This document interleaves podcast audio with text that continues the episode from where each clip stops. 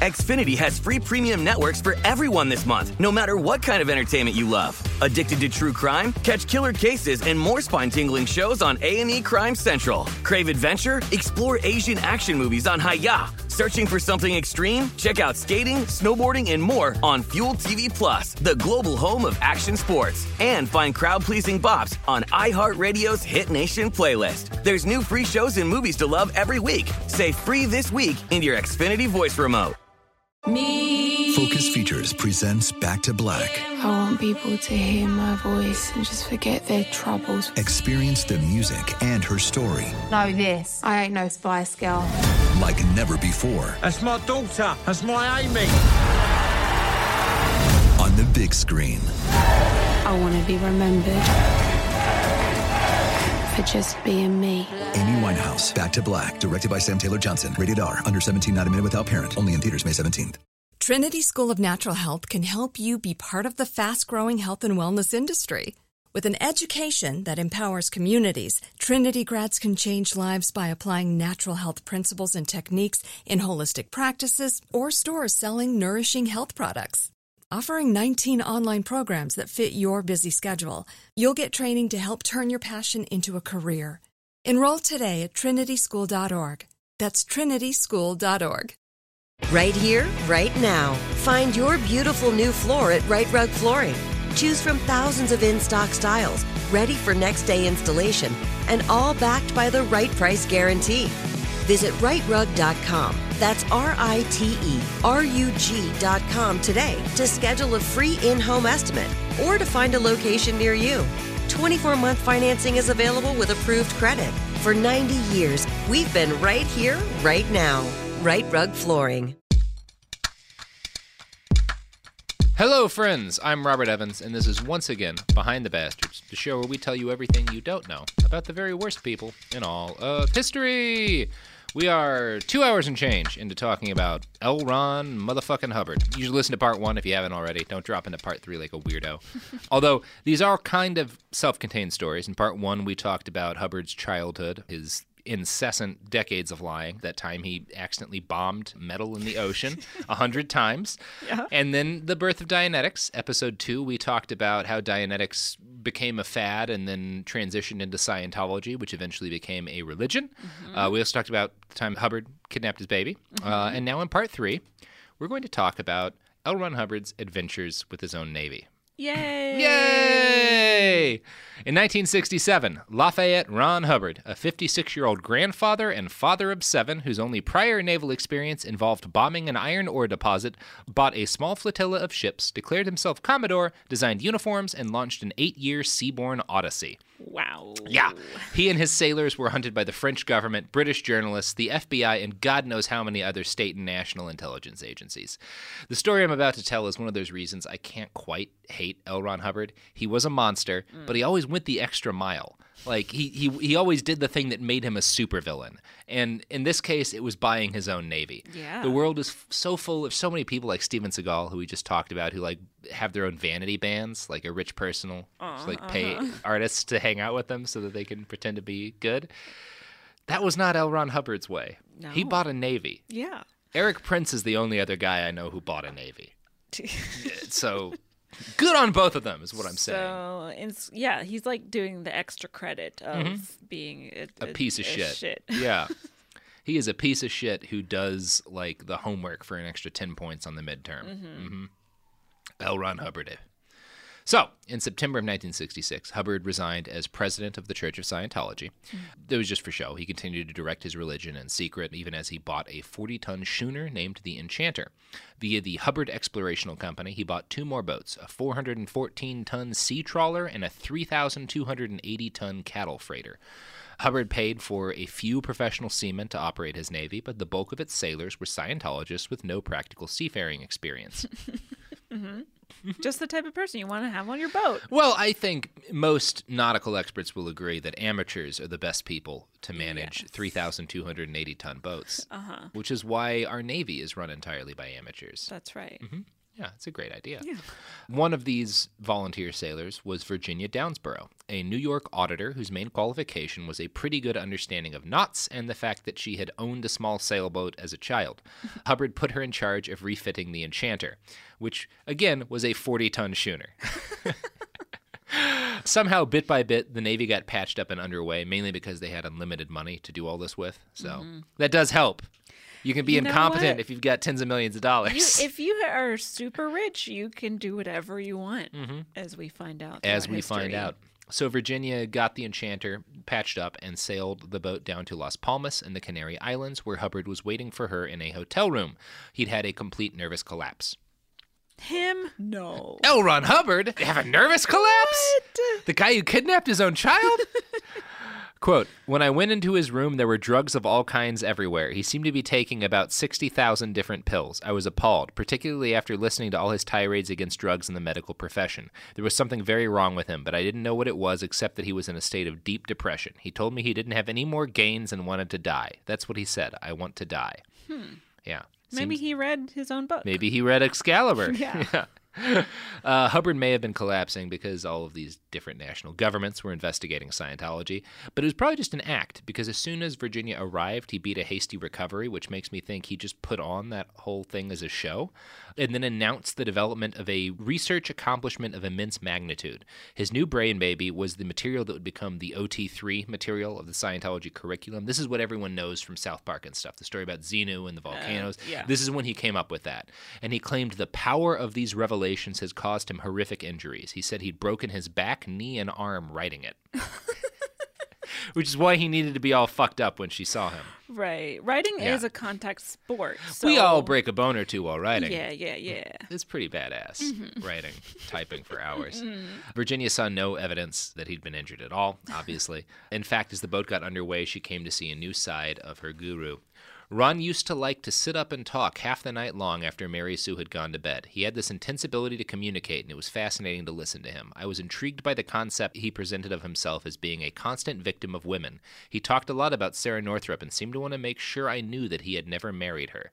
I didn't know why it was so important to him. I'd never met Sara, and I couldn't have cared less, but he wanted to persuade me that the marriage had never taken place. When he talked about his first wife, the picture he put out of himself was of this poor wounded fellow coming home from the war and being abandoned by his wife and family because it would be a drain on them. He said he had planned every move along the way with Mary Sue to avoid being victimized again. Oh. L. Ron Hubbard, victim of women. Wow. I mean, And therefore Yeah. a feminist icon. oh, absolutely. I Yeah, think he'd be the first to tell you that. Mm, oh yeah. I think he'd be the first to tell you that he invented feminism He did. when he was sailing to Central America Yes, as a child. Uh-huh. Yeah. As the Enchanter sailed away from Las Palmas, Hubbard drew maps and made the crew stop at random islands to search for gold that he said he had buried in past lives. Uh, Hubbard took the Enchanter out on extended cruises around the Canary Islands to search for this gold. Quote, he told us he was hoping to replace the Enchanter's ballast with solid gold. I thought it was great fun, the best show on earth. Because he already has so much money. He's doesn't not need- he doesn't need gold. he just wants to like plate his boat in gold. In the gold that he That buried, in, his other, in his lives. other lives. Yeah, yeah, Oh, yeah. okay. The Avon River was uh, refitted next and sailed out of port by a professional skipper named John Jones. Jones was the only actual seaman on the boat.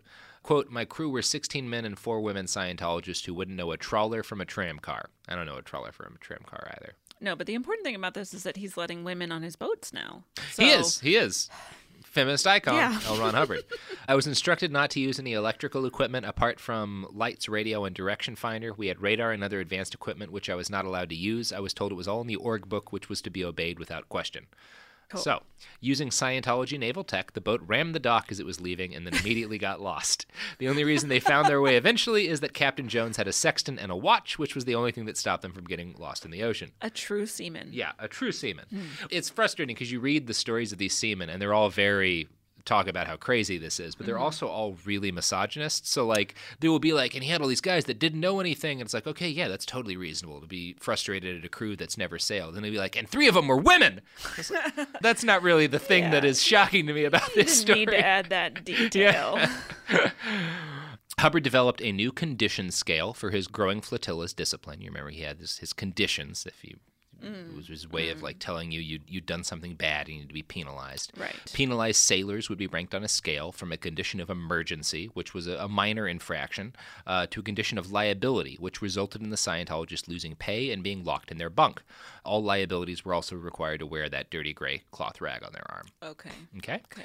The next serious condition was treason, where the offender lost his right to wear a Sea Org uniform. Next came doubt, which essentially forced all other Scientologists to shun you, and then finally enemy. According to L. Ron Hubbard, anyone who was an enemy of Scientology may be deprived of property or injured by any means by any Scientologist without any discipline of the Scientologist, may be tricked, sued, or lied to, or destroyed. So wait, the scale of severity here Yeah. starts with emergency. Starts with emergency, which is not that bad. no, which is pretty minor. Yeah. Then goes to liability, which Yeah. is a little worse. And then what's the third one? Doubt. D- okay, doubt. which is where you get shunned. And then an enemy, you're kicked off the boat and people can kill you. Okay, so that makes perfect sense. Mm-hmm. Makes perfect sense. that you know doubt is is really high up there, but emergency Well, is a minor infraction. I think that's why we call it the emergency room, and it's where you go when things that aren't very bad happen to you. Right, but the Yeah. doubt room. The doubt room's fucked up. You don't want to go to the doubt room. People are dying in the doubt room. Also, shout out to the movie Doubt. But anyway, Yeah. Um, the movie based on L. Ron Hubbard's life. I'm certain. I'm certain Carry he would on. have said that. the fleet gradually assembled, and the three ships were quickly joined by dozens of volunteers from other training centers in Scientology's vast domain. These young people uh, had joined the newly formed Sea Org and signed billion-year contracts to serve L. Ron Hubbard. Many of them were couples. Some even had children. So L. Ron Hubbard's Navy had a daycare, essentially.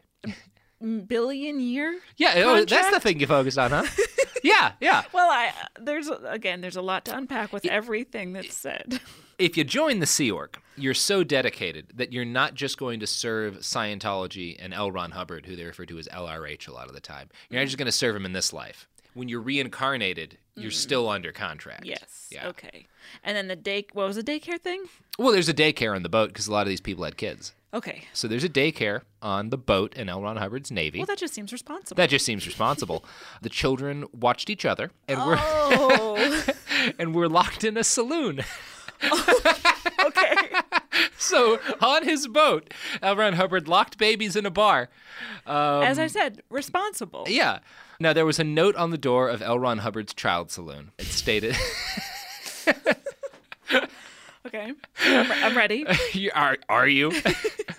it stated, "A tutor will be provided for the children, who will be assigned regular hours of work and play. Anyone who deprives a child of his or her work or play will be assigned to a condition of non-existence." Is, and that's the worst one, or that the that's the least worst one. It's just another penalty condition. There were So a shitload of conditions. so if you stop a kid from playing or working, It goes non-existent, emergency. I'm not 100% sure where all of these lie. Yeah. Non existence, yeah, was another penalty condition. Scientologists condemned to non existence had to wear old clothes, stop bathing, wearing makeup, or styling their hair. Men weren't allowed to shave. Lunch was banned. Most of L. Ron Hubbard's work as Commodore in this period was dreaming up ever more brutal punishments for Scientologists who made mistakes. So, Okay. yeah. What a forgiving man. What a forgiving man. Yeah. With so many ways to punish you that he needs categories. Yes. On one occasion, a recruit watching the gangplank failed to spot that the ship's rubbing strake, which is a boat thing, I guess, uh, had caught onto the edge of the dock. It broke, and a bunch of real sailors who were watching laughed at L. Ron Hubbard and his giant, silly ship filled with cultist sailors. In retribution, Hubbard assembled the crew and informed them that all of their Thetans had sailing experience in their other lives. The truth of the matter, he said, is that you have all been around a long time. Stop pretending that you don't know what this is all about, because you do know what this is all about. So this is why he had to be so harsh on them when they fucked up.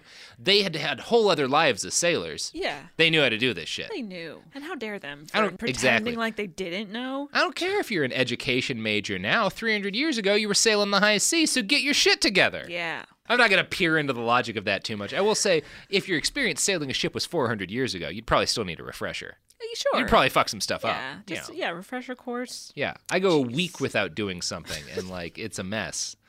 You know, you- you're you're like in Europe for two weeks, and you don't drive a car for a while, and you come back, and and you're you're just a danger to yourself and others. oh, others. yeah. he's just expecting these people to pick this shit right back up. Unreasonable. Unreasonable way to deal with past lives. Anyway, uh, Hubbard did hire more than one professional sailor to help crew the 3,200 ton boat that became the flagship of his fleet. He hired three. Okay. That seems like enough. Yeah. One of them, Stanley Churcher, was the ship's carpenter. He was placed in a condition of doubt for defying an order, encouraging desertion, tolerating mutinous meetings, and attempting to suborn the chief engineer. He was soon sacked, and he went to a British newspaper to tell his story. and he was not a Scientologist. He No, was he was getting money. He was. okay. He, L. Ron Hubbard was like, I got to hire some people who know, how to do boat doing." stuff. okay.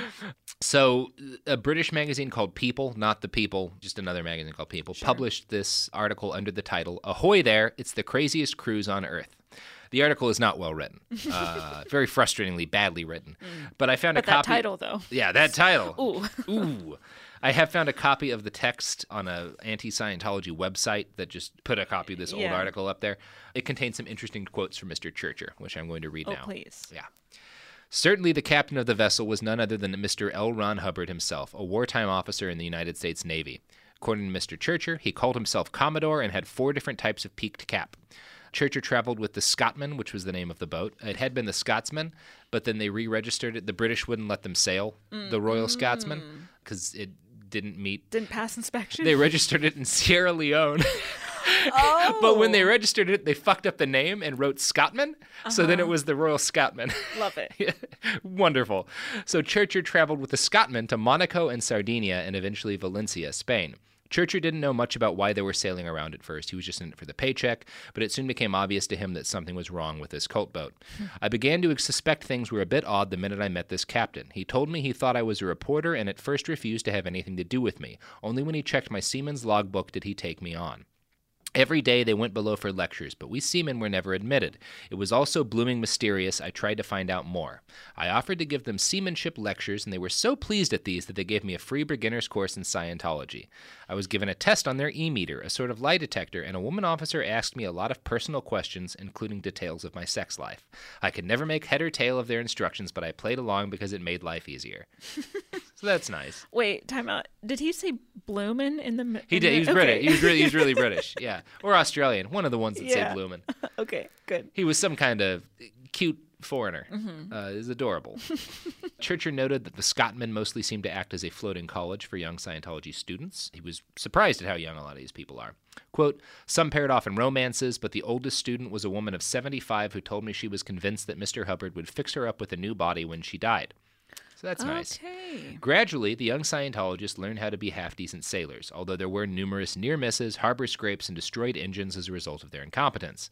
Again, they had infinite money, so Right. that really makes it a lot easier to have an untrained crew sail a fleet of vessels around the world. Man, if only the Titanic was Well, there's a good point. just had Scientologists aboard on, you know, future Scientologists, people in their, you know, past life, that that horrible fate wouldn't have happened. To, Well, you see, and that's also another part of L. Ron Hubbard's logic. Mm. Because if he's expecting these people to be good at boats because their past lives were good at, what if their past lives ran the Titanic? You don't know. Are you? True. How much are you vetting their past lives? he's not doing it enough, that's for sure. Fucking corpse resumes or something? How do you do this? okay. Hubbard spent all of his time on the boats in a stately cabin, mostly writing new source material for his religion and growing slowly more and more insane. Mary Marin, a Scientologist who wound up joining the Sea Org, recalled these as pretty good times for the most part.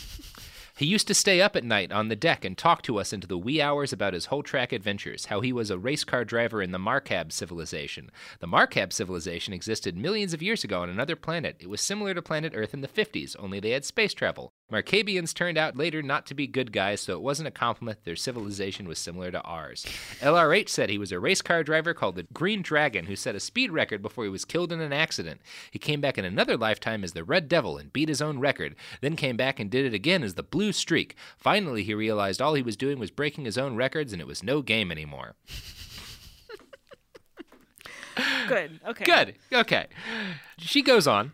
Hmm. People would stand around listening to these stories for hours, very overawed. At the time, it seemed like a privilege and honor to share these things, to hear him talking about things that went on millions of years ago like it was yesterday. It was usually entertaining, but I sometimes found it very stressful to take it all in. This powerful, booming outflow, and it was hard to get away. One night I was getting dizzy and dared to ask if I could leave early. I could hear my voice echoing in the cosmos as I said, If you'll excuse me, I have to go to bed, sir. He said, Okay, sure. Oh, so he was a nice guy. Well, that time. Yeah. But yeah, he had a boat full of young people that he could lie to And they believed it. They bought They had up. to. Yeah. They'd gotten on a boat and sailed around the world. They're What- what trapped. They're trapped. Trapped on a boat with a madman telling you about his past life as an alien race car driver. Ah. Um, mm.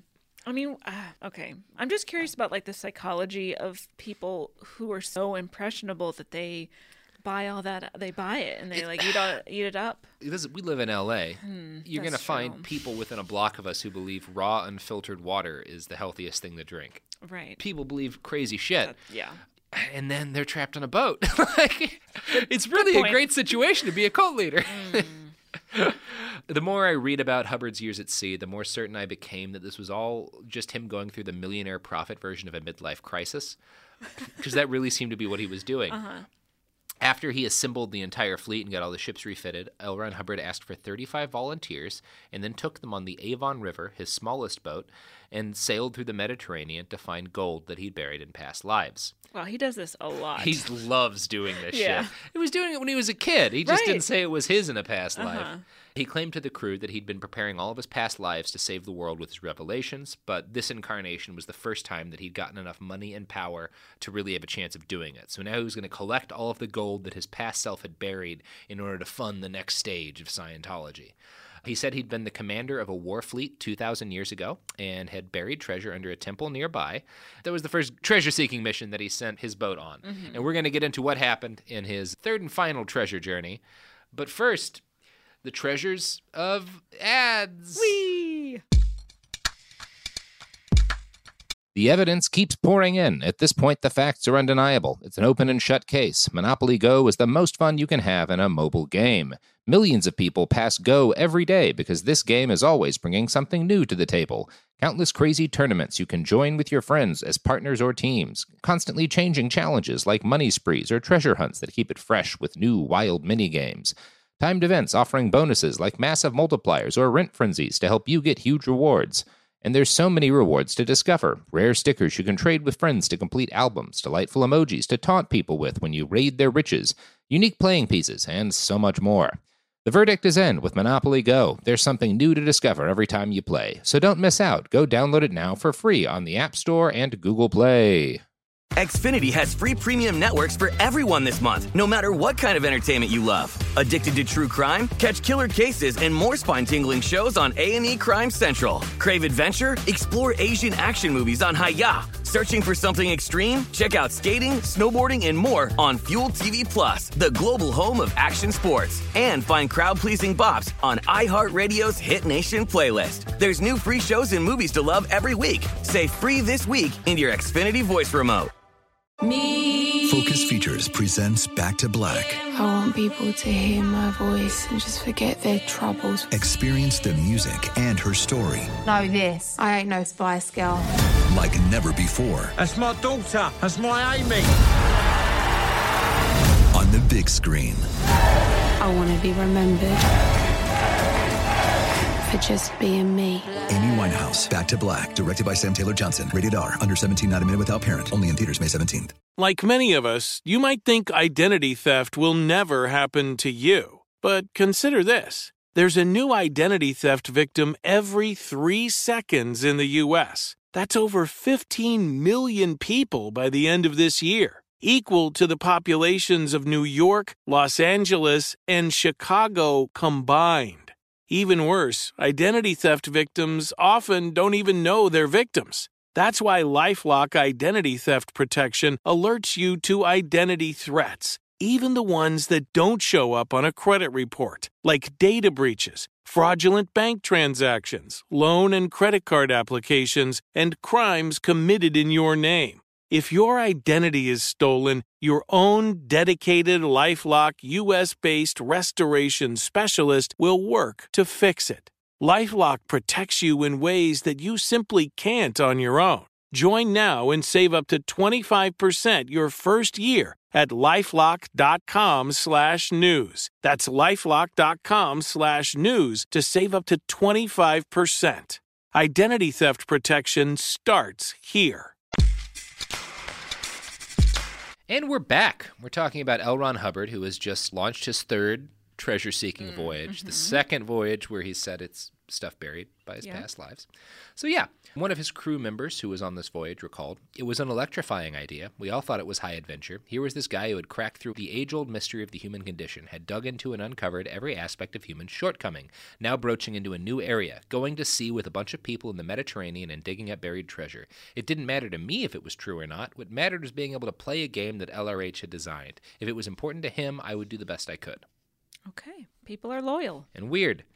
Kind of dumb. Yep. The story of the last however long we've been people. So they didn't find anything anywhere, obviously. They went to a bunch of different locations, sailing around while Hubbard would tell them lurid stories of his past lives, and they would occasionally dig on random islands. Never found anything. I will say he's a well traveled guy. He's been around a lot now. Been around. He's been around. Saw the world for sure. And so the mission of like the sea thing is just to find treasure, it seems. There's no mission. this is just a thing they're doing. Okay. They were out there for eight years, and there was With no objective. objective for any of this. Amazing. Yeah, it's it's pretty incredible. this all came to a head when they sailed to Corsica, where Hubbard said a secret space station had been secretly crashed there by him thousands of years ago. The station was parked in a cavern and filled with pristine spaceships and equipment for their next operation. I get the feeling he was telling them they were going to take over the world with the, these advanced spaceships and uh-huh. stuff. They got near to where Hubbard claimed his secret space fleet was waiting, but then they got an urgent radio message from his wife telling him to come back to the rest of the fleet at Valencia. So Hubbard and his crew ended their treasure searching without any actual treasure. Oh, Again. I kind of suspect he ordered her to call. Right. Don't- Don't you hate it when you're on the verge of finding your like space station that's in Oh. a cave on Tale you know, this like time. remote area and then your wife calls. She's like, "Get back here. We need you." And he's like, Well, that's why my self help book is called Find Your Own Hidden Space Station and Don't Let Your Wife Call You to Stop It. "You're so good at titles." Titles are really important. It's what sells a book. That's right. And the name Remington Winchester Colt. Well, Remington, Winchester, Colt, Ruger. I can't use the same pseudonym. You, got to add a gun on. Yeah. You got to throw one other gun onto there. Of course. Ruger McGlockowitz. so Hubbard had left his wife in charge of the Royal Scotsman. She had done before he left something inscrutable to displease him, and so he'd put her and the whole ship in a penalty condition. There was even a filthy gray rag tied to the boat's funnel. Oh, even the boat got Even the boat's in trouble. Yeah, boat shaming. when Hubbard caught up, he was furious to find the boat anchored at night. He shouted at his wife's ship through a bullhorn. Well, well, here's a ship in liability that thinks it can anchor for the night. Taking it easy. It might be better training to keep your ship moving at night. Or are you scared to keep going in the dark? So he's like basically yelling at the boat. He's, like, how he's heckling boats now. Oh, you think you're just gonna sit there? Going a night drive, do you? At this point, the crew of the Scotman were filthy, exhausted, and starving. None of them had been able to wash for weeks. It was several more weeks before Hubbard would grant them a reassessment of their status. He eventually upgraded the boat's crew to non existence and agreed to do a full inspection to see if they deserved a better condition. When he checked over the whole ship, it had been freshly painted and polished, and Hubbard was apparently pleased enough that he moved on board, made the ship his flagship, and lifted the crew's sentence. So that's nice. Oh, He can forgive. yeah. Hubbard used less collective punishment after this point, but also more strict individual punishments. According to Barefaced Messiah, depending on his whim, offenders were either confined in the dark in the chain locker and given food in a bucket, or assigned to chip paint on the bilge tanks for 24 or 48 hours without break. A third variation presented itself when Otto Roos, a young Dutchman, dropped one of the bow lines while the Royal Scotsman was being moved along the dock. Purple with rage, Hubbard ordered Roos to be thrown overboard. No one questioned the Commodore's orders. Two crew members promptly grabbed the Dutchman and threw him over the side.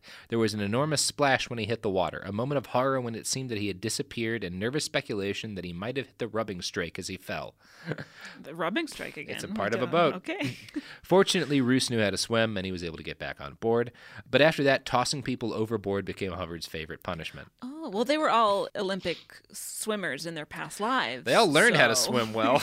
I'll tell you that much. Everyone just sort of went with it, and people were soon throwing their friends and spouses overboards at the whim of the Commodore. Which is a hmm. little weird. One Sea mm-hmm. Org member recalled, It was not really possible to question what was going on because you were never sure who you could trust. To question anything Hubbard did or said was an offense and you never knew if it would be reported. Most of the crew were afraid that if they expressed any disagreement with what was going on, they would be kicked out of Scientology. That was something absolutely untenable to most people, something you never wanted to consider. That was much more terrifying than anything that might happen to you in the Sea Org. We tried not to think too hard about his behavior. It was not rational much of the time, but to even consider such a thing was a discreditable thought, and you couldn't allow yourself to have a discreditable thought.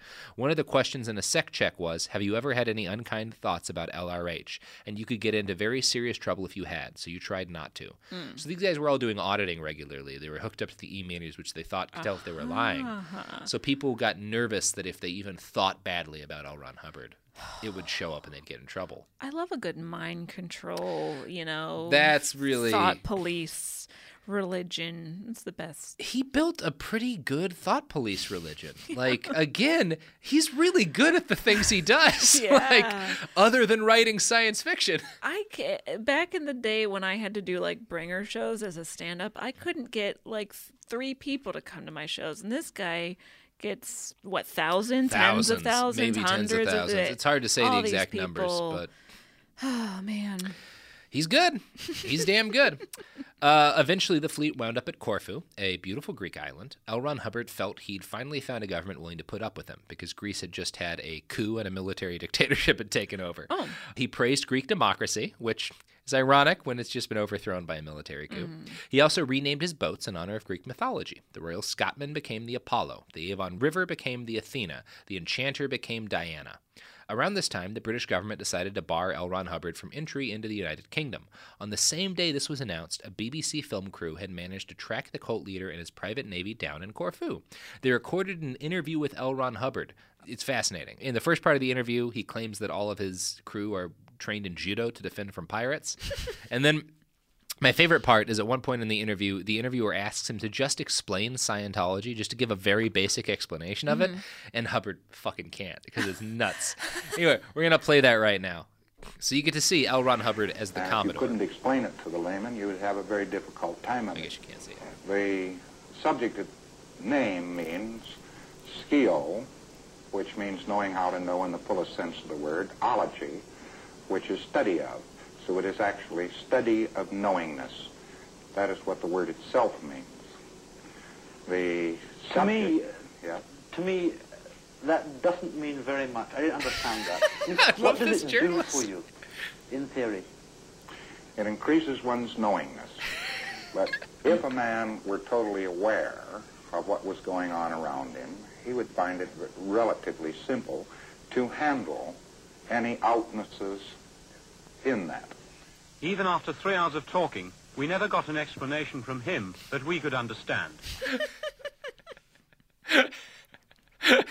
love I love the journalist. Love that heckling him. journalist. yeah, it, it's a really fun interview. It'll be up on our site. I recommend giving it a listen. Um, while in Greece, the Sea Org working day started at 6 a.m. and ended at 11 p.m. after a 90 minute nightly speech by L. Ron Hubbard. Yeah, you really got to like listening to that guy. One Sea Org member recalled, We were always terrified of falling asleep. LRH would be carried away dramatizing different topics, and we'd be pinching each other to stay awake. We were terrorized. It was continuous stress and duress. The course had not been going long before Hubbard decided that too many mistakes were being made during auditing, and he announced that in the future, those responsible for errors would be thrown overboard. Everyone laughed at Ron's joke. The next morning, at the regular muster on the aft well deck, two names were called out. As the students stepped forward, Sea Org officers grabbed them by their arms and legs and threw them over the side of the ship, while the rest of the group looked on in amazement and horror. So, also, all of the residents of this Greek island are watching as hmm. every day people just get thrown off the side of this boat. and there's, it just becomes this like, what the fuck are they doing? If you've ever spent time on a little Greek island, everyone is a sailor on those little oh, islands. sure. Everybody knows it. Everyone has a boat. No one had ever seen shit like this. Right. Because it's the kind of thing you don't do unless you're a lunatic. Yeah. Yes. okay. Oh boy. Many of L. Ron Hubbard's young students thought this was terrible, but none of them did anything about it. Hannah Eltringham, another Sea Org member, recalled, I thought it was terrible, inhumane, and barbaric. Some of the people on the course were middle aged women. Julia Salmon, the continental head of the LA org, was 55 years old and in poor health, and she was thrown overboard. She hit the water sobbing and screaming. LRH enjoyed it without a doubt. Sometimes I heard him making jokes about it. Those were the moments when I came closest to asking myself what I was doing there. But I always justified it by telling myself that he must know what he was doing and that it was all for the greater good. Hmm. People are amazing. Yeah, they the the justifications that they have to do To, to watch him. to- Yeah. Oh man. To watch a man throw an elderly sick woman off the edge of a fucking cruise liner, essentially. And then watch him like cackle about And it. cackle about while it. you're being horribly mistreated, made Yeah. to work for like 19 hours Mhm. a day or something crazy like that.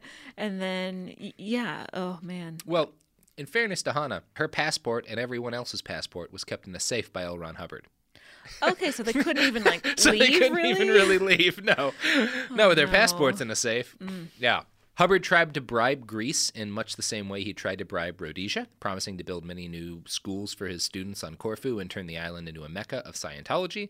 But the Greeks didn't really want that to happen, so eventually they kicked him out of their country. For three years, L. Ron Hubbard's fleet sailed around the Atlantic Ocean with no particular destination or goal. They never stayed anywhere longer than six weeks. Okay. One crew member recalled LRH said we had to keep moving because there were so many people after him. If they caught up with him, they would cause so much trouble that he would be unable to continue his work. Scientology would not get into the world, and there would be social and economic chaos, if not a nuclear holocaust. Right, I forgot this component of it that he was Yeah. just on international waters to escape all of like Yeah. the legal problems. the that he fact had. that multiple governments were now after him. Right. Okay. I forgot about that part, and now this is starting to make more sense. Yeah. But even so. He explicitly took to the high seas because there's no law there. Yes. Which is why you go to the high seas. Yeah. Every time I'm on the high seas, it's because I'm, a, you know, No. fleeing the law. In 1969, the Apollo sailed into Casablanca, and the U.S. consul asked politely what the fuck they were doing, because a lot of U.S. citizens were on this boat and had been for years now. He was concerned by the impossibility of getting a clear answer from anyone about what was happening on these boats. By this point, the ships were all registered in Panama, and they were claimed to be part of like a corporate venture, but Mhm. like everyone knew something was fucking weird was going on. So the U.S. consul asked the Panamanian consul to try and figure out what was happening. The Panamanian consul found the vessel badly damaged because he got to inspect it and believed everyone on board was in grave danger. He couldn't actually get in touch with L. Ron Hubbard because the Commodore was locked up in a luxury hotel and would not take phone calls. Oh, Yeah. cool. Well, why not? While he sailed around the Atlantic, L. Ron Hubbard had plenty of time to refine his theories about the international communist conspiracy he now believed was trying to destroy him and his important work. He based his plan off of something called the Tanaka Memorial. Have you ever heard of the Protocols of the Elders of Zion? No, no, I don't uh, think so. A lot of anti Semitic conspiracy theories trace back to it. It was created by Russians, essentially Tsarist Russian Secret Service operatives created this fake list that's supposedly a plan of Jewish people conspiring to take over the world. Oh, okay. The Tanaka Memorial was that, but for Japanese people. It was a fake Japanese plan for world domination that I think was created in like the 1930s. Mm-hmm. Hubbard became convinced that this document held all of the information about the secret international communist conspiracy to destroy him for reasons that are unclear to me. Mm-hmm. Mhm. I do not understand how he made these logical leaps. I have not read a satisfying explanation as Which to is why. surprising because he's such a reasonable guy. And you- so logically consistent. Yeah, yeah, yeah. Anyway, Hubbard told his followers that the dastardly members of the World Federation of Mental Health were in cahoots with the U.S. and British spy Oh. agencies in a crusade to destroy him. I love him. He's great. He's, he's great. He's, he's charming. All of the psychiatrists are against him because he's the only one who knows how not to be crazy. Yep. Get on his boat. Uh, over his years at sea, uh, Hubbard did change his mind about the Tanaka Memorial conspiracy, and it morphed from an international communist conspiracy to an international Nazi conspiracy. Sometimes his ex wife was at the center of the Nazi conspiracy. Sometimes he said she was a Nazi. Now, is this the ex-wife whose uh, daughter he kidnapped? Yes. Or, or is this the one that? No, Polly's the lucky ex wife. She really lucked out by him just abandoning Yes, the family. okay. Like, turns out he's a great guy to just have abandon you quietly. Yes. If you're going to be abandoned quietly by the father of your two children, Make sure it's L. Ron run Hubbard. I guess. there may not be a message there. No. there may be no lesson in any of this. No. Commodore Hubbard continued to run his Scientology empire while he was at sea. He received 40 to 50 telex messages every day from various Scientology facilities. He got weekly reports about the religion's income. He told his Sea Org, each of whom earned $10 a week, that his income was even less than theirs, but he was actually receiving about $15,000 a week in church funds, as well as an undisclosed amount of money from various shell corporations and bank accounts in Switzerland and Liechtenstein. His estimated net worth at death was around 600 million to give you some idea of how much money he bilked out of this faith. And each of the members on these ships was earning, what did you say, $10 a week? A week, yeah. Oh. Well, it's not slavery then. Right. It's not slavery if they're making $10 a week. The, yeah, they're okay. Oh Pays better God. wages than the U.S. prison system. Does it? Oh yeah. Okay. Well, Yeah, uh, okay. I mean, that's It's not that's bad. Good. I mean, no, it's it's all bad. Everything's bad. Everything's horrible. Welcome to this podcast. Hubbard and his wife each had a stateroom and a suite on the promenade deck of their big cruiser. There were several separate offices and rooms that were all only for the family. The family had a special chef and their own food separate from the rest of the crew who lived in dorms that are generally described as smelly and cockroach filled. Uh, oh, yeah. right. Those who weren't lucky enough to have a private room slept in giant communal dorms of 50 to 100 people. Wait. Yeah. Oh no. Oh, yeah. A hundred people in one Yeah. room. One big old room. Okay. Sometimes not allowed to bathe because they'd all done something bad. Mhm. So 100 people not able to bathe, working on a boat in the heat of the day for weeks at a time. because they're in doubt or whatever. Because they're in, and- yeah, in doubt or non-existence or Yeah. whatever, whatever the fuck condition. Yeah. Sounds gross. Sounds like Oh, a gross yes. boat ride. yeah, that sounds horrifying. Now, in all fairness, you can find recollections of this time from people who were there and say it was a very happy period. There's a lot of negative. There are also some people who loved it.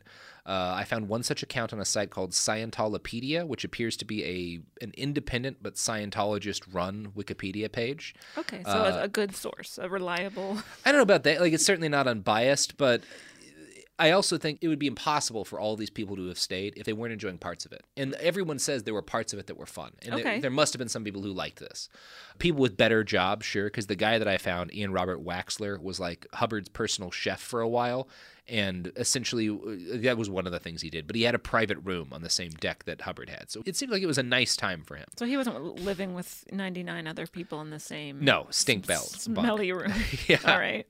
He says there were a lot of really good parties, which maybe there were. He claims Hubbard's cabin was small and unair conditioned, and Hubbard was a small old man sacrificing his comfort for the goodness of his faith. Okay.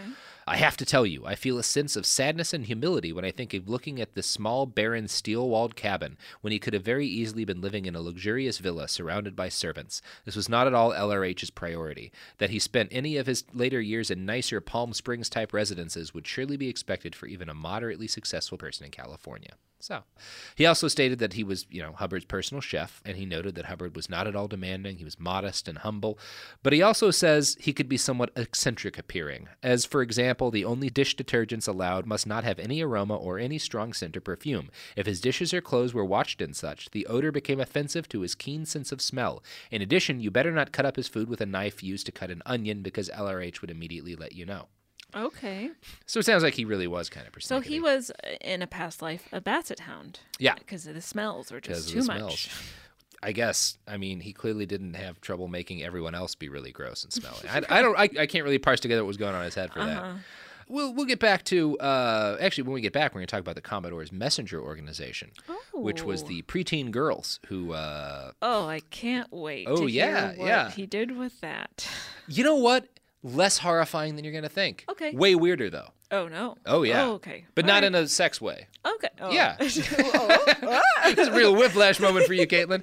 I'm going to let you do our ad pivot because uh, pivot. All right. Hey folks, uh, check out this ad and then and then we'll be back in a moment. The evidence keeps pouring in. At this point, the facts are undeniable. It's an open and shut case. Monopoly Go is the most fun you can have in a mobile game. Millions of people pass Go every day because this game is always bringing something new to the table. Countless crazy tournaments you can join with your friends as partners or teams. Constantly changing challenges like money sprees or treasure hunts that keep it fresh with new wild mini games. Timed events offering bonuses like massive multipliers or rent frenzies to help you get huge rewards. And there's so many rewards to discover rare stickers you can trade with friends to complete albums, delightful emojis to taunt people with when you raid their riches, unique playing pieces, and so much more. The verdict is in with Monopoly Go. There's something new to discover every time you play. So don't miss out. Go download it now for free on the App Store and Google Play. Xfinity has free premium networks for everyone this month, no matter what kind of entertainment you love. Addicted to true crime? Catch killer cases and more spine-tingling shows on A&E Crime Central. Crave adventure? Explore Asian action movies on Hi-YAH. Searching for something extreme? Check out skating, snowboarding, and more on Fuel TV Plus, the global home of action sports. And find crowd-pleasing bops on iHeartRadio's Hit Nation playlist. There's new free shows and movies to love every week. Say free this week in your Xfinity voice remote. Me. Focus Features presents Back to Black. I want people to hear my voice and just forget their troubles. Experience the music and her story. Know this. I ain't no Spice Girl. Like never before. That's my daughter. That's my Amy. On the big screen. I want to be remembered for just being me. Amy Winehouse, Back to Black, directed by Sam Taylor Johnson. Rated R, under 17, not a minute without parent. Only in theaters May 17th. My favorite spring cleaning takeaway is the post clean clarity you get. Wow, how have I been living like this? It's kind of like when you find out you've been paying a fortune for wireless, when Mint Mobile has phone plans for 15 bucks a month when you purchase a 3-month plan. Wow, how have I been affording this? It's time to switch to Mint Mobile and get unlimited talk, text, and data for 15 bucks a month. Say bye-bye to your overpriced wireless plans, jaw-dropping monthly bills, and unexpected overages. Mint Mobile is here to rescue you with premium wireless plans starting at 15 bucks a month. All plans come with high speed data and unlimited talk and text delivered on the nation's largest 5G network. Use your own phone with any Mint Mobile plan and bring your phone number along with all your existing contacts. To get this new customer offer and your new 3-month unlimited wireless plan for just 15 bucks a month, go to mintmobile.com/behind. That's mintmobile.com/behind. Cut your wireless bill to 15 bucks a month at mintmobile.com slash behind. $45 upfront payment required, equivalent to $15 a month. New customers on first three-month plan only. Speed slower, above 40 gigabytes on unlimited plan. Additional taxes, fees, and restrictions apply. See Mint Mobile for details. We're back. Yay. We just broke for ads, but in reality, we went to a boat, we sailed around the Sailed world, around. found some gold, mm. lost it. Real whirlwind. Yeah, yeah, yeah. But now we're back. Starting in 1970, L. Ron Hubbard established the Commodore's Messenger Organization. The Messengers were the most faithful and dedicated Scientologists. They basically moved around the ship acting as the Commodore's voice. According to Barefaced Messiah, the messengers, mainly pubescent girls, soon recognized and enjoyed their power as teenage clones of the Commodore.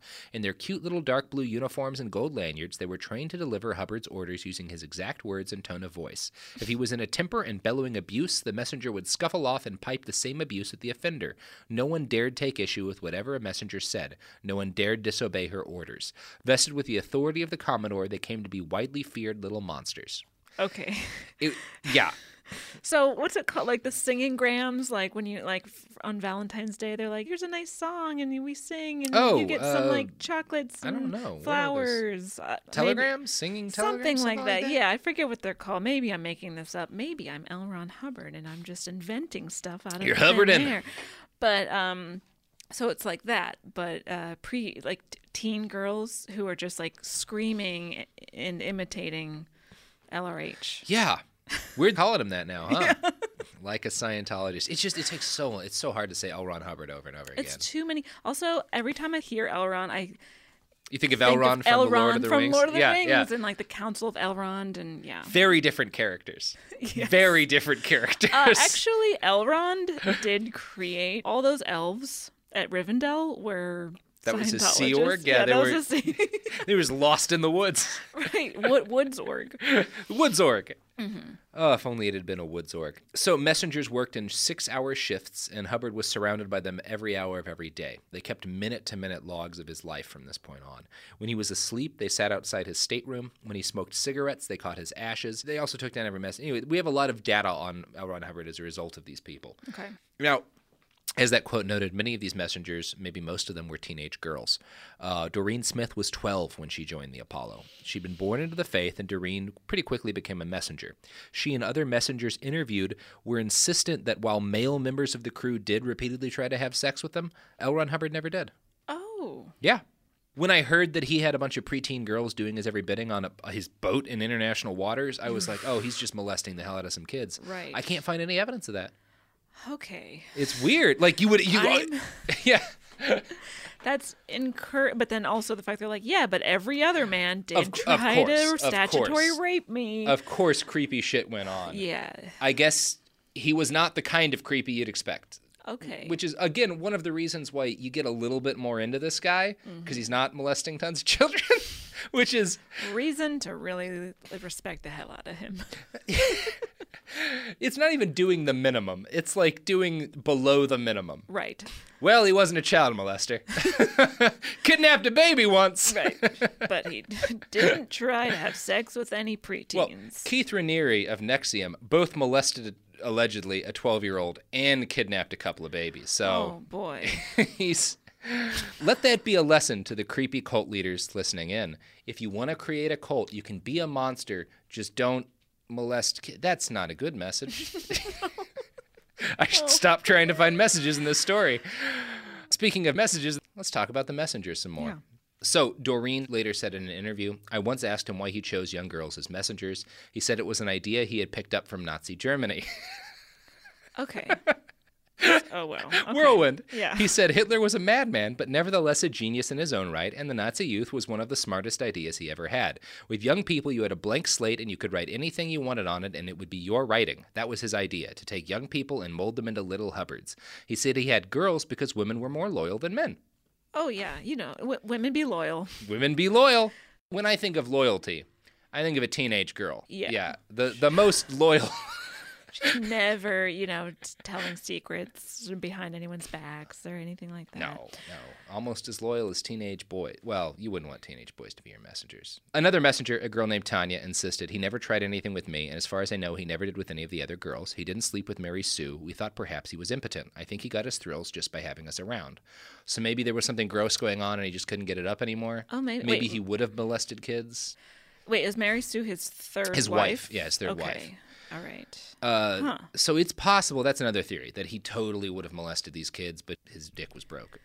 Well, you know, when your brain is just so creative and, Mhm. and filled with such wonderful stories, Yeah. ano- another part of your body is going to be compromised. Exactly. So yeah, that That's why sense. Stephen King is famously terrible at sex. Although, again, L. Ron Hubbard, decent at fucking. I get, yeah, For a while. But we've heard that from what one account. One account. Okay, so I, that's not enough to convince me. Yeah, that's one account more than most cult leaders have. No, that's true. That's true. All right. Whatever the case, he had apparently lost that ability Okay. at this point. It is kind of weird that in this Me Too era, the one guy that I can't find a story of sexually assaulting unwilling people is fucking L. Ron Hubbard. Surprising. Shockingly. Yes. like, really would have expected him to be top of that list. Right? Yeah. Especially because uh, he was teaching men how to rape their wives while they slept Well, or something yeah. like that. Like, And he's again- not in the clear on this, but There's so much research to do on this guy. I may have just missed something, but I am unaware of Mm. Sure. him doing that particular terrible thing, Yes. which is shocking to me. yeah. That said, I do want to note while Mm. I didn't find any allegations of horrific child sexual abuse, I did find allegations of horrific child abuse in L. Ron Hubbard's Space Navy. Okay. Uh, Xenu.net, an admittedly anti Scientology site, has collected several anecdotes from people who were on these voyages, including one from Hannah Eltringham. She says, quote, he put this little four and a half year old boy, Derek Green, into the chain locker for two days and two nights. It's a closed metal container. It's wet. It's full of water and seaweed. It smells bad. But David was sitting up on the chain in this place on his own in the dark for two days and two nights. He was not allowed to go to the potty. I mean, he had to go in the chain locker on his own, soil himself. He was given food, and I never went near it, the chain locker, while he was in there. But people heard him crying. That is sheer total brutality. That is child abuse. Oh, yeah. Yeah, it's definitely some child abuse. So again, he's a monster. Yeah. Yeah. I assume there were other kids that that happened to. This is just one story of Yeah, one that's really like an isolated incident thing. He had a room for locking up children. Now, was this on the Apollo or the Scott? I think this is on the Apollo. The Apollo was the Scotsman. I know there's a lot of names here. There was a mysterious death aboard the Apollo. I'm surprised there weren't a lot more. Yeah. In February of 1971, Susan Meister, a 23 year old Scientologist from Colorado, joined the Apollo. On May 5th, she wrote an eager letter home to her family. I just had an auditing session. I feel great, great, great, and my life is expanding, expanding, and it's all Scientology. Hurry up, hurry, hurry, be a friend to yourselves. Get into this stuff now. It's more precious than gold. It's the best thing that's ever, ever, ever, ever, ever come along. Love, Susan. Roughly a month later, on June 15th, she wrote another letter clearly influenced by Ron's paranoia. Mm-hmm. I can't tell you exactly where we are. We have enemies who do not wish to see us succeed in restoring freedom and self determination to this planet's people. If these people were to find out where we were located, they would attempt to destroy us. On June 25th, 10 days after that letter, she locked herself in a cabin and shot herself on the head with a 22 caliber revolver. She was found later that day in her bunk wearing a dress her mother had sent her as a birthday gift. She wrote a letter, but we don't know what it said because it wound up in the church's possession along mm. with hmm. her body. They buried her in Monaco before her father could arrive. Hubbard went into damage control mode. The church's official stance was that Susan was a drug addict with a history of suicide attempts, and also they said they'd found naked photos that she'd taken, so clearly she was an unstable individual. Pretty classic oh, so playbook. It's, her fault. It's oh, her fault. Geez. She had a naked picture of herself. It's her fault. In early 1972, L. Ron got sick. This may have had something to do with the fact that he had spent years living in boats and not seeking any regular medical or dental care. Who right, knows? He's probably got like scurvy out the yeah. ass. He's drinking. He's a drunk old man who lives on a boat and doesn't go to doctors. he had some health problems. Oh, jeez. And uh, yeah, I'm surprised there weren't more deaths because, I mean, he's throwing people overboard on a regular basis. There weren't more deaths. Right. Yeah. Unless there were and they just got completely covered up. That's possible. Or something. I, am only aware of this one, but. Yeah you know, I can only do so much reading. Sure. The Apollo's medical officer was a guy named Dincalci with six months of nursing experience under his belt, so there wasn't a lot of great medical care on board the Apollo. When he got the gig and started working closely with Hubbard, he was surprised to learn that LRH had started seeing a doctor during port visits and had started taking painkillers and antibiotics. I thought that as an operating thetan, he would have total control of his body and of any pain. When he discovered I hadn't got him the painkillers, he flew off the handle and started screaming at me. So this guy like learned that he didn't get all the painkillers that Hubbard had asked for because he was like, "Why doesn't he need painkillers? He has total control of his body." Right. So Hubbard got angry at him because he did need painkillers. Morocco was Hubbard's favorite place in the early 1970s. Hmm. He set his sights on it as a possible worldwide headquarters for his new faith, but then he was mildly implicated in a failed attempt to unseat the Moroccan king, and again his fleet had to flee to the open ocean. Oh, jeez. Tale as old as time. So while all this is happening, while he's at sea for years, years, eight years, like, yeah, Scientology is still spreading on land. Yeah, right. Yeah, okay. and he's managing it from a telex machine on his boat, somewhere in the ocean. Okay, Got it. In the mid 1972, the French government launched an investigation into the Church of Scientology while several of their ships were docked for engine repairs. In a panic, Hubbard fled to the east coast of the United States and spent 10 months in a New Jersey hotel watching daytime TV and drinking way too much brandy. Hmm. Kind of sounds fun. Yeah. Uh, he saw that. a doctor and a dentist, though. Yeah. Oh, oh, okay. So he's finally getting medical attention for his scurvy. And his rotten teeth. Right. He, uh, his teeth were real fucked up. Ugh. When he returned to his fleet 10 months later, he seemed to be in much better health. Okay. But in late 1973, L. Ron Hubbard had a motorcycle accident in the Canary Islands. What the fuck was a man that age doing riding a motorcycle around? His good mood disappeared. He began instituting new punishments again and created a whole new unit for Scientologists who were being punished. The Rehabilitation Project Force was a shocking development to many Sea Org members. One of them, Hannah Eltringham, recalled that it sounded pretty much like a slave labor camp to her. Those weren't the words he used, but that was the impression given, where the unwanteds, those found wanting, seriously wanting, were sent, and they were to be kept in this with no rights, no freedoms, no privileges of any kind. Pretty much the only rights they were allowed was a little bit of sleep each day, food leftovers, the harshest treatment. So, he builds a task force full of penalized people yeah. where they all have to work. They all had to wear black coveralls basically over their whole body in like the heat of the day in the Mediterranean summer. Oh, they okay. all slept together in the cargo hold with no ventilation. Mm. Yeah. So the RPF became the place nobody wanted to be, and the place that you went if you annoyed the Commodore or if you annoyed his messengers, because they had the right to send you to RPF too. So oh, there were a bunch wow. of 12 year old girls who could just throw people in Scientology prison if they got angry. Hey, I respect that. You know, women in charge. Good. Yeah. Great. Yeah. Not just women in charge, girls in charge. Small children. Yeah, small children. in charge. in charge. Taking it back. One crewman at this time remembers of L. Ron Hubbard. After the accident. He became much more paranoid and belligerent. He was convinced there were evil people on board with hidden evil intentions, and he wanted to get them all in the RPF. The RPF was used as an incredible daily threat over everyone. If he could smell something cooking from the vents, whoever was the current vents engineer would be assigned to the RPF. If the cook burned his food, RPF. If a messenger complained about someone, RPF. His actions definitely became more bizarre after the motorcycle accident. You could hear him throughout the ship screaming, shouting, ranting, and raving day after day. He was always claiming the cooks were trying to poison him, and he began to smell odors everywhere. His clothes had to be washed in pure water 15 times, using 13 different buckets of clean water to rinse his shirt so he wouldn't smell detergent on it. So his behavior somehow became more erratic and uh, unreasonable after this motorcycle accident. Yeah. Someone who's doing what he had already been doing, how does it get worse from there? I just can't even. I'm going to guess just because of fathom chronic pain. Yeah. Like you're already a crazy off balance guy, and then you're dealing with chronic pain. You just Yeah. become more of an asshole. I, yeah, I mean it's all, but it's already like dialed up to an eleven. Yeah. Like I don't know how you get worse from there, but It's incredible, but his life is like a perpetual motion machine of just being shittier mm-hmm. because that's the only thing he ever does is get worse. Yeah. It's almost impressive. Great. yeah. He's like a mountaineer for being a piece of garbage. Mm-hmm. Like climbing the Mount Everest of being shitty to the people around him. Some crewmen, including Jim Dincalci, the guy who'd worked as his doctor basically, even though he was only a nurse, saw the RPF as a reaction to Hubbard's realization that his son Quentin, who had been largely raised at sea by this point, was homosexual. Dincalci said, Human emotion and reactions is the way humans were, and he didn't specifically regard humans very highly. He liked the idea of the doll bodies that were in other civilizations. Doll bodies didn't have human emotions and reactions. They were, I guess, like Spock, you know, just very analytical. You just get the job done. No emotion there. Love is not a sentiment that's known or cared for, and to me, that's the tragedy because he put that, I feel, into the organization, into the way of being in the organization. He saw his son's homosexuality as a betrayal, and his son Quentin eventually killed himself years after this. So he saw it as an attack, and that may have Hmm. been what made him punish everyone else on the boats. Mhm. As the voyage went on, Hubbard's often teenaged messengers grew to hold all of the power on board. They also had the ability to force people into the RPF, as I'd stated.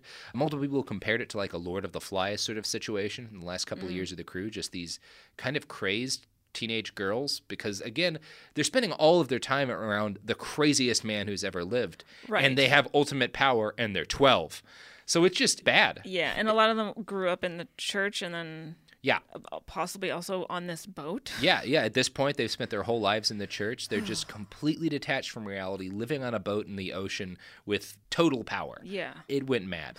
He did, however, get sick of this in 1975, and he came ashore in Florida. Uh, he said it was because he needed his flag base to be on dry land in order to more efficiently bilk money out of people. He called his ship the Apollo Flag as well, and the Mm. Scientology headquarters is called Flag now. It's possible that he was just too old and infirm to stay at sea. For whatever reason, in August of 1975, he launched Operation Goldmine, a plan to buy numerous hotels and churches in and around the town of Clearwater, Florida, in order to establish it as a Scientology mecca. Because, you know, Florida is the one piece of land beyond the reach of all man's laws. Uh, I had intended originally to go into his whole life in this podcast. Yeah. He has another 11 years. Oh wow. like we'll get to that at some point. The end of L. Ron Hubbard is another story because he hasn't even started making movies. He has all of this other Oh. insane shit happens. Yeah, Um, okay. it gets so much wilder. But this is the end of his time at sea. Okay. And this is all the time we have to talk about L. Ron Hubbard this week.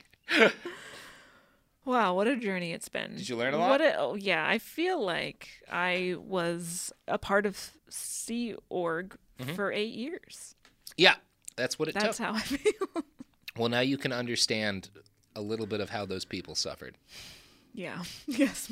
My three hours of being on this podcast is it definitely compares. Um. Wow. It felt like eight years, wow. That was so much information. I Yeah.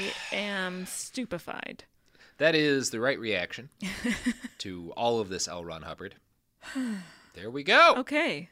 Well, That's the story. I got nothing else. I, again, uh, so to recap, he's a feminist icon. Feminist icon L. he Ron loves Hubbard. mining for gold. Gold miner L. Ron Hubbard. He loves boats. He defeated two Japanese submarines. He, which were just deposits of iron ore. One deposit of iron ore. One, one, one, yeah, yeah. And he generally um, treated everyone around him with respect and uh, never told a lie in his life. hmm Yeah. Okay. Yeah. Honest man, L. Ron Hubbard. Wow. Yeah. All right. Well, thank you so much. Th- thanks For for, having me. Thanks for talking about this fucking cuckoo crazy house. Yeah. Well, so I've many had, pages. I've had fun. Good. I feel a little mad, like like crazy. Like Yeah. uh, madness is is seeping in. I'm gonna drive to Marina Del Rey, break onto a boat, and just drink all night. Yeah. Mm-hmm. Sounds like a great plan. Sounds like a great plan. You can call me Commodore. Why not call yourself Admiral? Also, well, seems it- like a cooler name. Yeah. Is is one like a higher ranking than the other? I think Commodore might be higher than Admiral. I don't even know. I don't think we have Commodores in our fucking Navy. Mm. Right. But I don't know. I don't know. He decided Commodore sounded cooler. I get. Yeah. Yeah. Hmm. L. Ron Hubbard. The Council Caitlin. of Elron.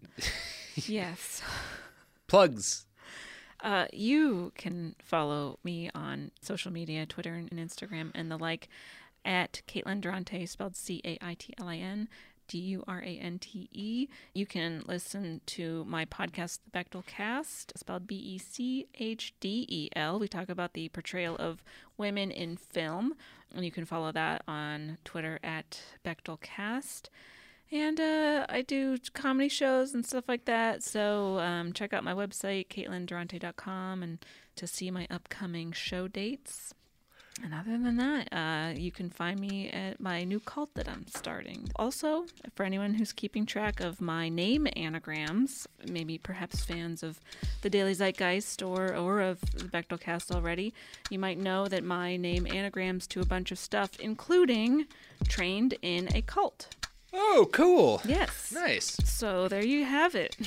Well, I'm Robert Evans. This has been Behind the Bastards. If you want to support this show and give me the money that I need to buy my own Navy and sail around the Caribbean, no child abuse this time, Mm. some elder abuse, uh, you can buy our t shirts on teepublic.com, Behind the Bastards. We have uh, I Love 40% of You shirts, we have DJ Stalin shirts.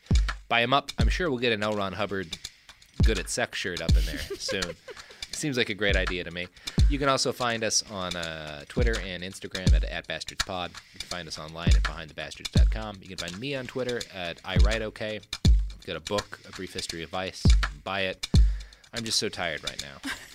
We're all very tired. I love about 40% of you.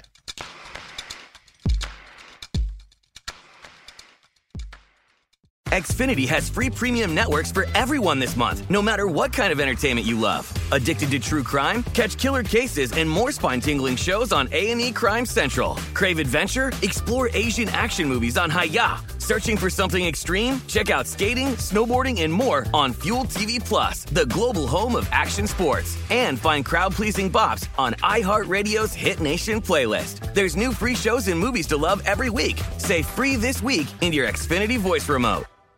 This show is sponsored by BetterHelp. It's a simple truth. No matter who you are, mental health challenges can affect you, and how you manage them can make all the difference. That's why everyone should have access to mental health support that meets them where they are and helps them get through. BetterHelp provides online therapy on your schedule. It's flexible, simple to use, and more affordable than in person therapy. Connect with a licensed therapist selected just for you. Learn more at betterhelp.com. That's betterhelp.com. Trinity School of Natural Health can help you be part of the fast growing health and wellness industry. With an education that empowers communities, Trinity grads can change lives by applying natural health principles and techniques in holistic practices or stores selling nourishing health products. Offering 19 online programs that fit your busy schedule, you'll get training to help turn your passion into a career.